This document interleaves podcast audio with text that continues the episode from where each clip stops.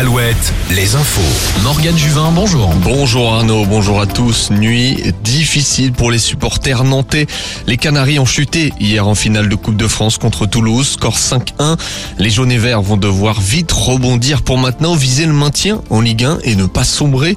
On écoute le défenseur Jean-Charles Castelletto après la rencontre. On est passé à côté de notre match, c'est même pire, je vais vous dire. Au bout de, de je sais pas, 15 minutes ou 10 minutes, il y a déjà 2-0 sur deux coups de pied arrêtés. On savait qu'il fallait être vigilant sur le coup de pied arrêté. Au final, on prend deux buts. Au final, aujourd'hui, on, perd et voilà, c'est comme ça.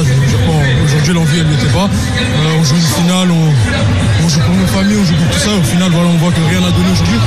J'espère que ça sera une grosse gifle aujourd'hui. J'espère qu'on a bien conscience, on a bien compris qu'aujourd'hui, on n'est pas une bonne équipe. Va falloir qu'on prenne conscience que voilà, on n'est pas tous à notre niveau et qu'on doit vite se mettre au niveau et aller chercher avec l'envie, avec la détermination. Et euh, on dit souvent le mot famille, mais au final, je pas famille. Voilà Jean-Charles Castelletto avec beaucoup d'ambiance au Stade de France. Rendez-vous mercredi pour le duel de nos régions et du maintien entre Brest et Nantes. Nantes toujours avec un fait divers. Les pompiers ont repêché un corps hier sur l'île de Nantes à hauteur de la grue jaune. L'identité de la victime est en cours d'identification. On pense évidemment à cet étudiant de 24 ans, originaire du Finistère qui avait disparu le week-end dernier. Des recherches avaient été effectuées vendredi sans succès. Une grosse rêve partie se tient en ce moment à La Roche-sur-Yon, près de l'aéroport. Les fêtards ont investi une friche industrielle dans la nuit de vendredi à samedi. Il serait entre 4000 et 5000.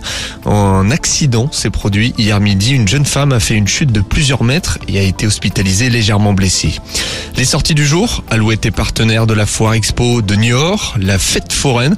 La foire, pardon, fête le centenaire et propose des animations liées aux différentes décennies passées. C'est jusqu'à mardi. Côté musique, Big Flo et Oli sont attendus ce soir au Mans.